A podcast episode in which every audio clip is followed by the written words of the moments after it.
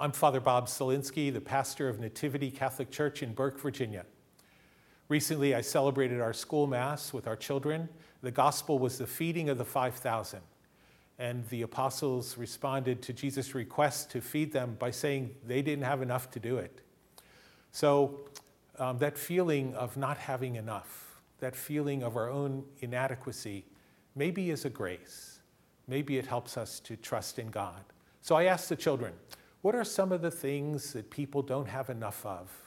And the children said, um, money, uh, food, clean water, um, clothes, medications when they're sick.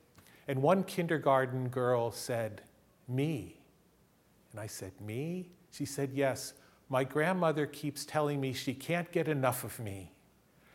How precious. What a beautiful grandmother to express her love for that child.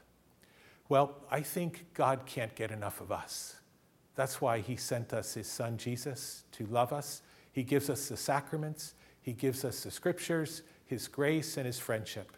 And He says, Live in my love. I want my joy to be yours and your joy to be complete. God is just captivated in loving us.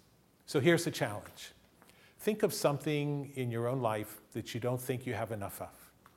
And with trust, give that over to God and let God bless it. And then you'll find, as the apostles did, that there is enough, more than enough. And you'll also come to know again God's great love for you, a God who can't get enough of us. God's blessings on your day. This is Father Bob, and two minutes to virtue. Text 2M2V to 84576.